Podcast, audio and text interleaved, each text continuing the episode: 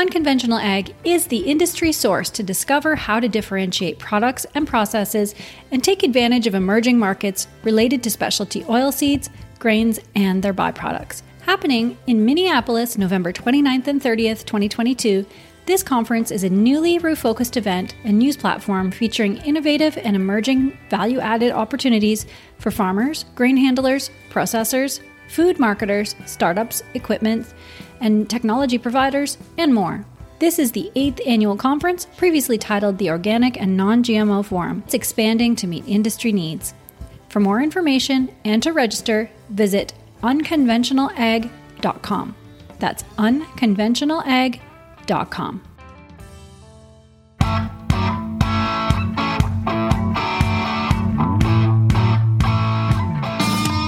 Welcome to North American Ag Spotlight. I'm Chrissy Wozniak. As my listeners know, I love to talk about ag tech and ways to help producers make more profit. And I love talking to inspiring young ag entrepreneurs. My guest today has experience across engineering, management consulting, and international entrepreneurship. She studied chemical engineering at the University of Michigan and received her M B A from Stanford University. She worked in a variety of roles, is committed to agriculture, and being a good caretaker of the land. She grew up in Wisconsin, down the street from dairy farms, and that helped her guide her passion for co-founding a company focused on supporting farmers who are tackling emissions from the cattle sector. From Stanford, California, I'd like to welcome Nicole Rojas, co-founder of Lasso. Welcome, Nicole, and thank you so much for being here. Thank you so much, Chrissy. I'm so excited to be here. And, um, you know, got connected through World Dairy Expo in Madison, Wisconsin. So like you mentioned, proud cheesehead here. So it's great to, you know, come on this podcast um, that I've admired from afar for some time now. That's great. Great to hear. So first of all, uh, tell me a bit about your background. It's it's very um, expansive. It covers a lot of things. So tell me how you got here. Yeah. Um, so like you mentioned, I'm originally from Green Bay, Wisconsin. Um, I eventually ended up, you know, doing Big Ten undergrad with engineering background. So go blue. um, so went to University of Michigan. I was really um, fortunate that early on in my career to have the opportunity for a few years in management consulting to really learn a lot more about what makes a business tick um, across a variety of industries and primarily for some of the largest uh, corporations in the world. But then on the flip side of that, I've Um, also spent time, you know, diving into entrepreneurship. So working at this data analytics startup and getting a sense for small businesses and what their needs are um, and what their interests are. And so a huge range there. And that at the end of the day, this experience at the startup was really the catalyst for my view that I want to start my own company, um, supporting the communities that I care about. So as you mentioned, across my professional experience of engineering, consulting and climate, as well as my personal, you know, passion and proud identity as a Wisconsinite, I feel really energized to talk to you today about uh, our startup Lasso that's supporting farmers uh, in their on-farm emissions reduction work and making it financially viable and giving them the credit that they deserve for doing that work. Yeah, that, that's a good point. It's all about, when it comes down to it, it's about the farmer and how we can serve them. Right? Yes. So how did the idea of Lasso come to fr- fruition then? Yeah. So as you mentioned, I received my M B A from Stanford. Stanford. And so I went back with the intention of, I want to understand a bit more about the intersection of data analytics and climate. So it's a pretty high level, you know, thesis going in, but immediately within the first month, um, I had this light bulb moment where I realized there was this win-win within the cattle, um, specifically dairy sector that I'm focusing on right now, is that how do we ensure that, you know, farming becomes both a financially sustainable business, but environmentally sustainable? Um, I'll, you know, keep talking about this point, but, you know, at the end of the day, that sustainability is not just about environmental, but also keeping, you know, the lights on and being able to pass your farm on to future generations from the generations that have given it to you. Um, and so, you know, it's this idea that you can sustain communities um, and amongst this increasing pressure to address climate uh, climate change. So for me, there was, okay, this was this intersection of this interesting problem to solve, which as a former engineer, I was really, okay, give me a problem that seems unsolvable, unsolvable. Um, and, and this passion area, like I said, of an industry that's near and dear to my heart. And so um, the rest of my time in grad school, I spent more time looking into the space. And I heard over and over again talking to different stakeholders across the supply chain in both dairy and beef that one of the biggest hurdles into implementing on-farm emissions reduction projects is data. So what I heard over and over again is, look, the last thing I want to do before waking up, you know, before five in the morning, finishing up at eight p.m. every day is more paperwork, you know, going through my different sources of information and trying to fill in another application, for example. And then the second key thing I heard is, you know, this whole, you know, sustainability space or carbon offsets, carbon credits, emissions reduction feels like such a maze. I barely have time to go through this maze um, and look for myself in terms of what are my options? What's the best option for me? And am I getting credit in the best price for doing those practices? Um, so therefore, this is how Lasso came about. We wanted to remove the headache of additional paperwork um, and then provide clarity on, you know, what counts as emission reduction projects and how you as a farmer can get paid for it. Right. Um, so, you know, ultimately, just to summarize, like, and we'll get into, you know, this more, but based on your farm profile and your interests, our product and team at Lasso can find the right project for you and then subsequently identify the eligible public and private funding opportunities for you. And so we will apply on behalf only with your express approval, um, if that's something of interest to you. And so we'll handle the paperwork, we'll handle, you know, the maze of stakeholders to find you that best price and get you verified for your emissions reduction projects.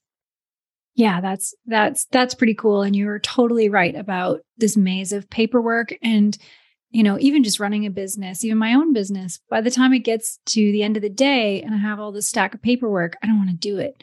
You know, I yeah. just worked all day. Right. Yeah. So, so this is really, uh, really, really key, I think.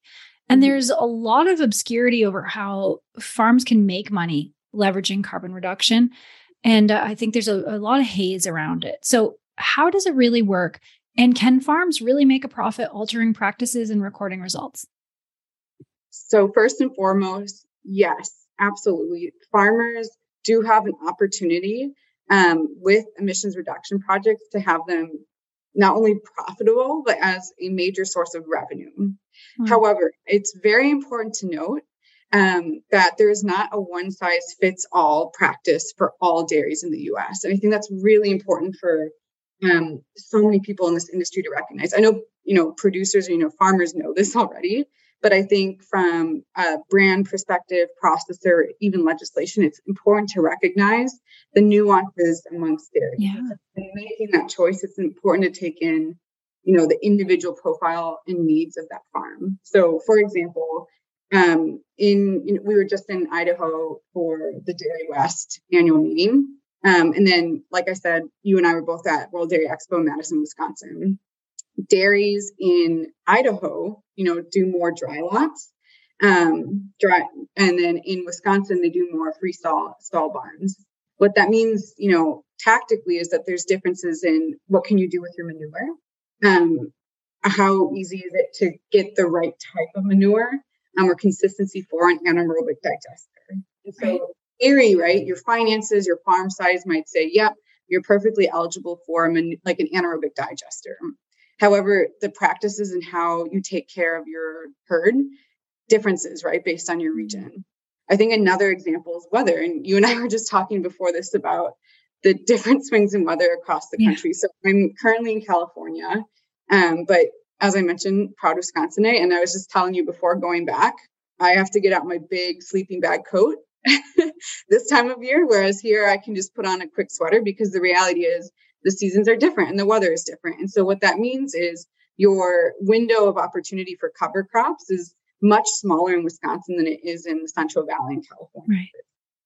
Right. Um, or even the hardness of the soil, if it's frozen um, from winter, Um, I haven't seen frozen soil here in some time in okay. California. I certainly have in Wisconsin. So there's just nuances there that are really important to take into account for those. So that's a long way of saying that first and foremost, before figuring out what's profitable for you, you have to take into account your size, location, and your practices to make the most financial sense for you. So then when we take into the account, um, there's three tiers then of how you can make um, money from these emissions reduction tests. The first is upfront, you know, support. So this is to help, you know, neutralize or lower the cost for a new practice you implement. Um, these are typically government grants that you will see. So for example, if I'm installing a solar panel, there are these um, REAP grants, uh, essentially that can cover mm, like most, if not all of the costs of that. Wow. So there's like an upfront piece that you can find support for. Um, the second bucket is ongoing revenue sources. Um, and that typically involves carbon credits, and we'll talk a bit more about those um, for what's called the tons of carbon dioxide equivalent that you are reducing on an ongoing basis. Okay. And so based on the type of project, um, and we'll explain in more detail in just a bit, um, you can quantify, here's the number of tons of carbon dioxide equivalent that are being reduced on a monthly, on a yearly basis. And there's a dollar value assigned to that. And so a company will pay for that to say, okay, this, you know, I'm claiming this reduction and paying the farmer for that work, for example. Um, the third, finally, is just in general productivity uh, improvements or a lower cost base. So um, if you're doing an energy efficiency project or renewable energy, that ultimately in the long run will save you energy costs, um, even outside of external revenue sources, which is great.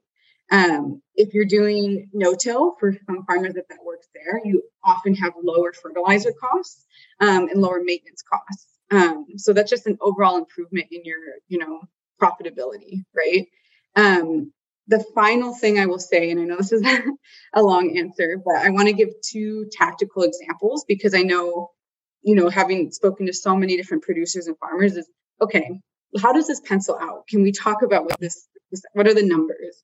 So let's take the first example, which I mentioned this a little bit before, but solar power. So if the average farm, let's say a farm has three hundred head of cattle, um, this solar insta- installation will cost around one hundred fifty thousand dollars up front. Um, farmers will qualify, like I said, for these REAP grants, that's R E A P, um, up to twenty-five percent and loans for up to fifty percent of the total cost. So the out-of-pocket should be reduced to, you know, around thirty-five thousand dollars instead of the one hundred fifty thousand dollars. And we found that when you install solar energy, depending on the seasonality and sunlight, you um, gain fifty thousand dollars a year in energy savings. So it's a payback period of, you know, around three to five years. So that's one, you know, exciting example we've seen. Um, and then the last one I'll say, and I, I mentioned this briefly as well, is no-till uh, farming. Um, the they found that, and we found that costs are reported usually as half of conventional till grower, growers. And so there's no pre-emergent herbicide that's needed, no tillage passages. So this is for traditional crops like corn. Um, and then this is where you get to the carbon credits piece. That usually qualifies um, as a benefit of three to four tons per acre, um, or about twenty-five thousand dollars in yearly credits for a farm of, you know, wow. you know, four hundred fifty acres. So um, there's examples of this all over. Um, we saw, like we all, we talk about one in Indiana that was working with um, a company and has gotten yearly fifty thousand dollars from no-till. Um, so the long and short of it is, first, you have to figure out, you know, what's best for your farm. And then two, based on that, there is opportunities across upfront costs, recurring revenue, and just overall productivity increases that make this profitable for you.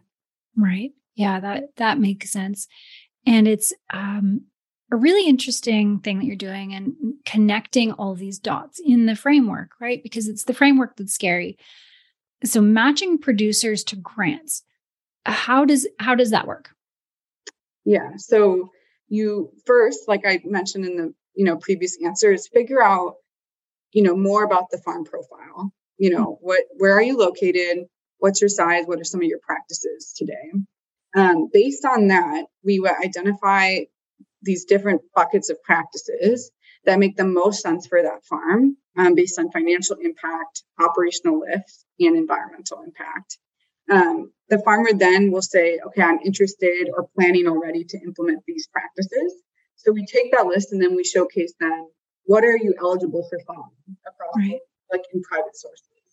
The farmer then opts into, okay, I want to apply to this sort of funding and get matched with this funding.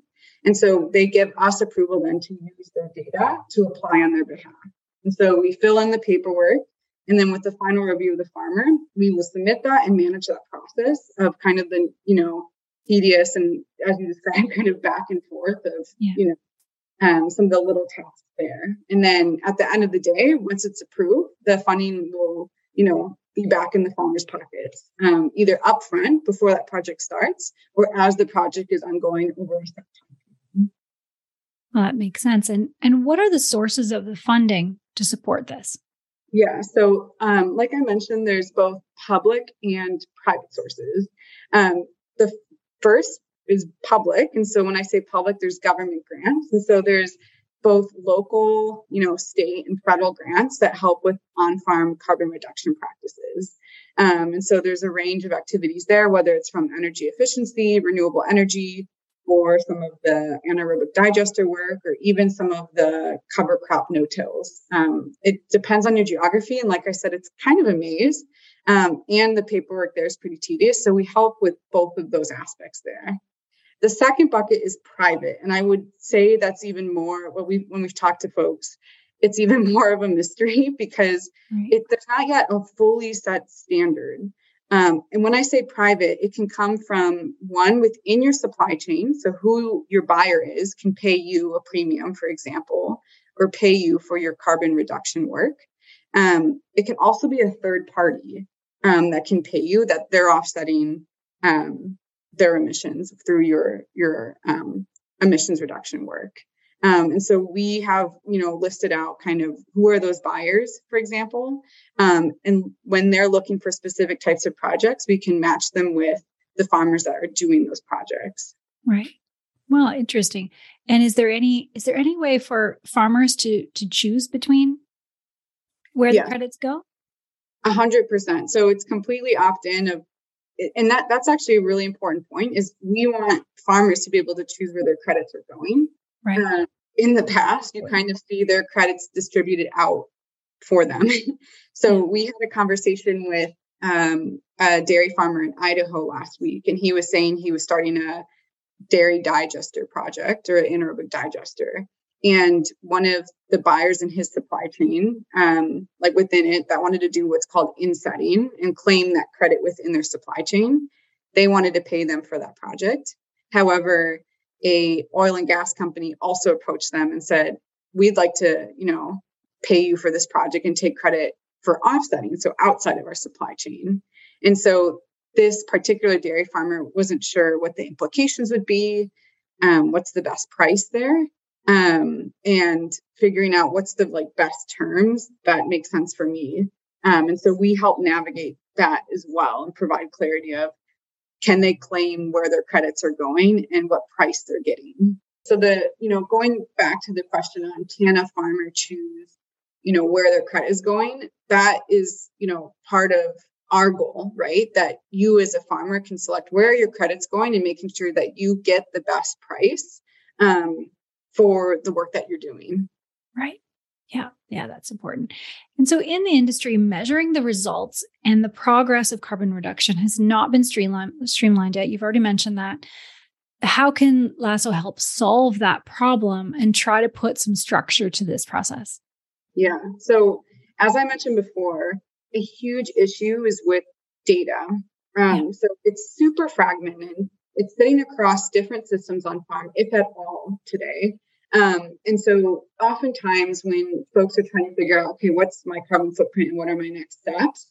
It's often relying on, you know, a life cycle you know, assessment analysis. And that's really static and often expensive and time consuming for, you know, an actual team to come out and assign everything. There's also, you know, public car- carbon calculators, but you still have to input, you know, fifty different inputs every time. Um, to your question, as I mentioned before, um, there's a huge issue with data.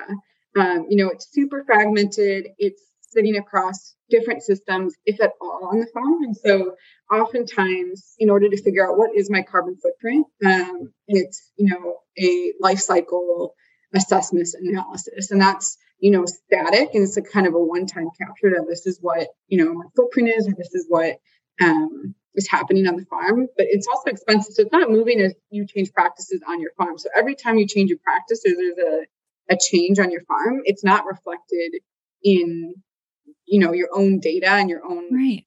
own footprint. So then, um, you know, every time you want to use this data in this process of, you know, emissions reductions, of figuring out what is my footprint, what's the best practice for me, um, when I get that practice verified, I mean, you act like the verify when I say that is um, someone else saying that, proving out like, yes, you're doing what you're saying you're doing. Right. Um, and then finding funding that for that practice, all four of those applications, you have to manually grab that data, input it, and then update that data. Right. Um, and so it's just really difficult, especially if you're managing, you know, as you just mentioned, like a, you know, your day-to-day operations of your farm, it's just busy. Right. I think the other thing too, is like I've mentioned a couple times, there's a maze. You're working with, in theory, a lot of different stakeholders here. If you have, you know, a project developer that's helping you install the anaerobic digester on your farm, if there's a verifier or governing body, um, any of these different, you know, stakeholders that you want to share this data with, there's just like a huge hurdle there, and it's quite slow. And so I think that's what, in your question of what's, you know, hurdling some of the the progress of carbon reduction, that is a huge one that we saw. Um, and so for us, Um, we have a software platform, right, that will automatically collect that data, manage that data for you, and then use the data only if you want it to be used for these different applications. And so that means, right, um, what is your carbon footprint? What is the best practice for my farm? Can I fill in some of these application forms, et cetera, right? Um, and I think the final thing I'll say is that we would use both your own farm data, but then we'd also combine it with any project data that you have on farm. So we can work with external project developers that you're working with um, and helping you with your on-farm projects. Right. Yeah. And I, I see on the app um, that you have two columns representing both potential reduction and realized reduction. So what quantitative measurements are used to calculate those two fields? Yes. So in terms of for the different practices, it depends. There's a set methodology of how do you calculate what the rac- reduction is and how do you measure what that is. So the first clarification is potential is calculated. So if it's a, you say, I'm going to do X practice, we can say then if you are, you know, going forward with X practice, in theory, you should be able to reduce these emissions. Those inputs are often, you know, what does your herd look like? Um, what kind of feed are you, and what amounts of feed are you um, like feeding your cattle? What are your grazing practices? What do your utility bills look like? So some of like the basic operations of your farm and knowing how that will change based on, you know, the practice. Realized reduction, it really more depends on those measurement methodologies. Yeah. And so sometimes it can be using just the data that exists on farm, and sometimes it requires more of a physical measurement. So for example, with soil practices, and um, we we'll dive into in just a minute of what specific practices I'm referring to. But with soil practice, you might have to have a probe in there to measure some of the nutrients in the soil. If you're planting trees, you know, having um, photos of how many trees and what's the thickness of that tree to be able to make those calculations. And oh, there are, yeah, there are project developers out there that have innovative hardware that makes it less manual. But to clarify, we are the software that's stitching those data pieces together and using those data in applications, right? We are not necessarily having the hardware probes that are measuring actual emissions um, numbers on farm, if that makes sense. Right. Yep, that makes sense.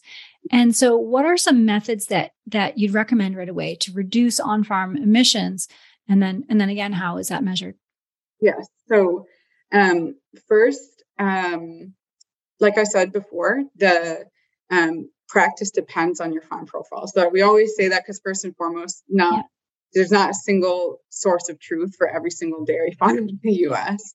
Um, so there's four buckets of eligible projects that we look into for our farmers. The first is uh, land use and soil. So that includes silvopasture, which means planting trees on pasture land or grazeland, um, alternative grazing practices, virtual fencing, cover crops, no-till, and then alternative fertilizer application processes. Um, the second bucket is renewable energy, like I've mentioned before. Um, so solar, wind, and geothermal are the primary ones there. Um, that also would include energy efficiency initiatives that you can do on your farm as well. Um, the third bucket is manure management. So that can include anaerobic digesters, compost bedded pack farms, solid separation or conversion, and then pasture-based management. And then the final fourth one, and this is a lot of this is still on the innovation side and not yet at, you know, market scale, but we're, we have partnerships with some of these players here, but around enteric fermentation. So some of the feed additives that are being developed there, you know, making sure that we're always up to date on what some of those practices are and what's readily available for our farmers. Um, you asked about measurement. So the measurement also depends on the practice. Mm-hmm. So each practice, there's a specific requirement, which we keep track of. So for example, um, for implementing a renewable energy practice, um, you would just need to send a utility bill. Um, so the reduction of energy consumption that you can you can basically see on that uh, utility bill. Um, and then you can track the share of renewable energy sources on your farm, which, by the way, for both of those, um, if your utility bill um, or you, your your information is housed in your QuickBooks or um, in an online form, we're usually able to pull that for you. So you oh, don't have to check. Great. Yeah. Um, and another example is right for silvopasture. Um, the planting trees and grazeland. Um, that's where you need more of the physical soil measurements, the tree thickness and tree count. Um, and so we will not, you know, be the ones that are like measuring the soil or the trees, but we can take any da- data that has been measured by, you know, a third party developer on those trees. Um, but we can store that data. Yeah, that's really interesting. So what you're saying is if, if say a farm, a dairy farm decided to switch out all their old light bulbs for L E D, switch yep. out all of their, their older fans for like core cool fans that are, that are more uh, energy efficient, then they would see that, that realized um, gain in just their utility bill then. That's really interesting. Yes, yeah. exactly. Um, so, you know, we, we in, include this in one detailed case studies that we're happy to share. Um, and I'll share my contact information later, but um, we have more detailed case studies and can look into as well. And that's in, including the operational lift um, component that when we share, hey, what practice makes most sense for you, you will see some practices that are a bit easier in terms of proving out or measuring versus others are a bit of a heavier lift. And so we note that as well. So it's not just a financial calculation, but how much time, because time is valuable too, right? Yeah. So how much time is it going to take to implement this and you know, monitor this new practice. Right. Okay. So what, what does it take to introduce Lasso to a farm from beginning to end, onboarding and beyond? Yeah. So um, first and foremost, and I'm sure I'll share my contact information at the end, but mm-hmm. please contact us if this is of interest to you and you want to learn more. Um, so we're at w w w dot join lasso dot com um, and you can add your email there. And you can also just give me a call at four oh eight, two five six, one oh nine eight. Um, and what that looks like and what it's looked like this far is, you know, we have a quick intro call um, and can also go back and forth over email, whatever easiest. Um, but to understand what are your needs and make sure that we can support um, you in what you're looking for. Right. And so in terms of, uh, we we then essentially we'll go through what are the specific needs of your farm. And I've described this process before of how do we find them funding. And so it's this assessment again. Um, to then figure out what's the best practice for you um, and find then the eligible sources to match them. And so it's this kind of hand-in-hand process. Um, as you mentioned, you know, entrepreneur in this space. And so the product that we have now is that beta product that we're using. And so right now, it's actually less software than a lot of, you know, on you know, one-on-one support throughout this entire process for wow. you. Um, and as you're, you know, we're, you know, have the, how's this, have the service and continuing to work with farmers, we're also continuing to automate each piece with software. So it only will get easier over time. Um, and so what that means is we'll give personalized attention to every farmer that we work with. Um, so you'll be working with a human, us, the entire. And so we provide that full service across what I described. So you don't have to. So that's how it works now. And so it's really just as a like reach out basis. And so we are actively taking customers now and figuring out how can we, you know, best support you and make sure that there is a fit and that is there is interest um, in learning more about these practices. Yeah, that's that's great. I really like the human element. I always like the human element. So, so what do you do with all the data that's collected, and is it is it safe? That is a number one priority for us, and it's a question we get all the time. Your data is securely stored with us if you give it to us, right? Um, with the most advanced data security measures. So we use industry standards, and so that we're not, you know, doing our own way. Like we follow um, authentication, encryption, and storage um, practices to make sure your data is safe. The second key point is your data will only be used or shared on an opt-in basis. So like I mentioned, we will only apply for an application, figure out your carbon footprint, et cetera, when you as a farmer say, please help me with this. I give you my express approval. It's an opt-in basis. And so what that means is, let's say you work with your veterinarian um, or nutritionist or Um, you know, someone else on the farm that often works with your data. Um, and so you're not the only one that is like handling the data and want to work with us. If you give us, if you say, hey, my veterinarian can have access, um, these other important stakeholders on my farm have access, your data is yours. So you can choose what to do with it. And so yes, we can give access to other people if you, if you want to, um, but you can also not. And so it's up to you. And that's a really important point to us. Yeah, for sure. That's that's comforting. And there's one issue that really seems to be a hurdle in, in the industry, and that's this greenwashing trend. So some producers don't want to support greenwashing in any way. They live by their values. They are good stewards of the land. They are doing these, making these changes on their own, um, and and maybe have for years. And they don't want to be part of a movement that could actually lead to restrictive farming methods. And that could even then potentially lead to government mandates, as we've seen around the world now. So what do you say to those producers? One, we agree with you one hundred percent.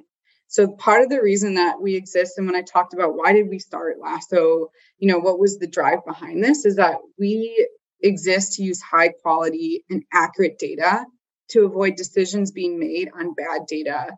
Um, and above all, give credit, because then we have that data to the dairy farmers that are doing the good work, um, as you described, these good stewards of the land. So what we've seen in this topic is that the main issue is that when these, you know, claims are not proven, not quality or, you know, vastly overestimated. And so, for example, if there's a, you know, a non-existent forest that's being sold as like a, you know, offset or some of in these carbon programs, and there's maybe a potential like multiple buyers. Um, we want to fix that by having proper data and having those high quality, tangible reductions.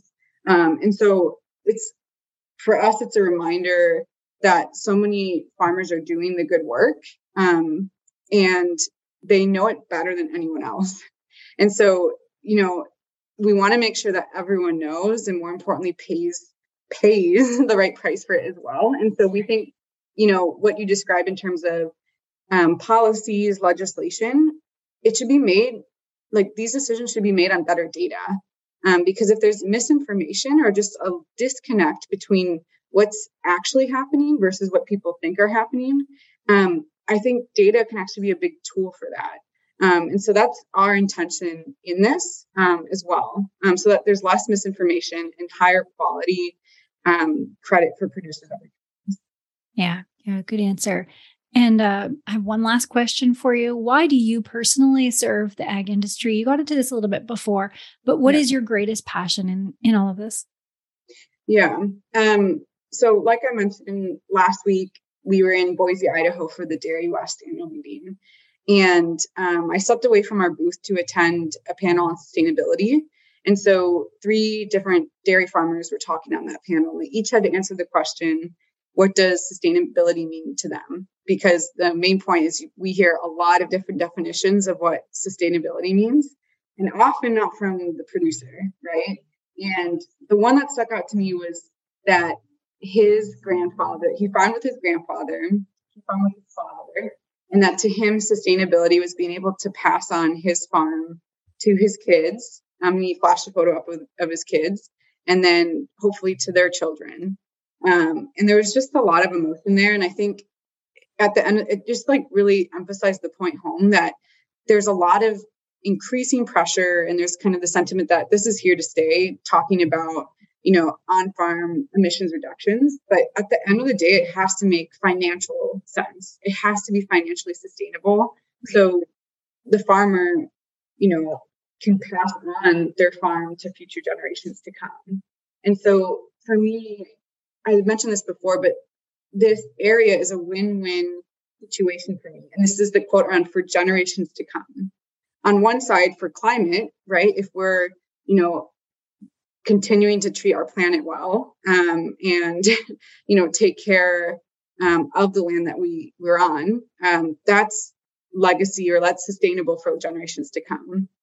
On the other hand, if you can make more financial sense of these new practices, and even can up the revenue that, you know, producers have from doing these practices, that's financially sustainable for generations to come. You're setting up the next generations for success there. Um, and so it's bridging this gap between consumers and producers and aligning, you know, incentives um, from this financial and environmental perspective. So the final thing I'll end with is my parents' lifelong philosophy has been to serve others. Um, and that's really guided me my whole, you know, life and career. And for me, if I can support, you know, a farmer to find the best practice for their farm at the best price and get the recognition that they deserve for doing that, um, so improving both the planet that we live in and the farm that their family owns, to me, that is success. Um, and that's my passion um, there. So that, that's awesome. There is that. that kind of crossroads of, of, you know, balance of taking yeah. care of the land and taking care of these families. And yeah. I think that's awesome. So thank you so much for joining me today. What a great conversation. Yeah. yeah. Thank you, Chrissy. This is great. Yeah. And thanks to all who are watching or listening. If you want to learn more, the links are provided in the show notes. And don't forget to subscribe to North American Ag Spotlight on YouTube, Rumble, Telegram, or AgFuse. And the podcast is available on Spotify, Apple, Stitcher, Amazon, or wherever you listen to podcasts. And have a great day.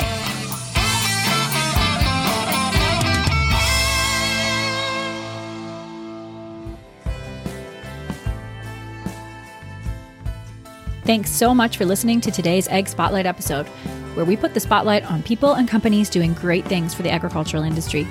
Don't forget to subscribe on Apple, Amazon, Spotify, Stitcher, or on your favorite podcasting platform, and give us a five-star review. You can also follow us on YouTube and Rumble to see the video version of Ag Spotlight. Also, head on over to north american ag dot com to subscribe to our Industry Connect update newsletter. If you're interested in advertising opportunities, email us at connect at north american ag dot com. Thanks for listening.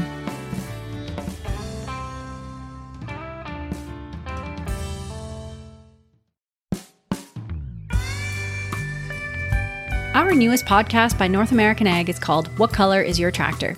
The stories behind the ag brands you love and the ag brands you love to hate. Hosted by me, Chrissy Wozniak. We take a deep dive into the companies that have built modern agriculture. Subscribe on your favorite podcasting platform. Go to what color is your tractor dot com.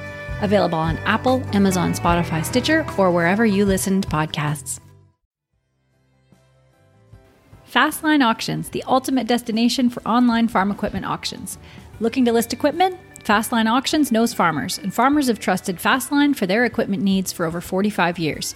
With unmatched digital reach and direct-to-farmer catalogs, they can find the right buyer for your equipment. Not to mention, they have the industry's lowest commission rates.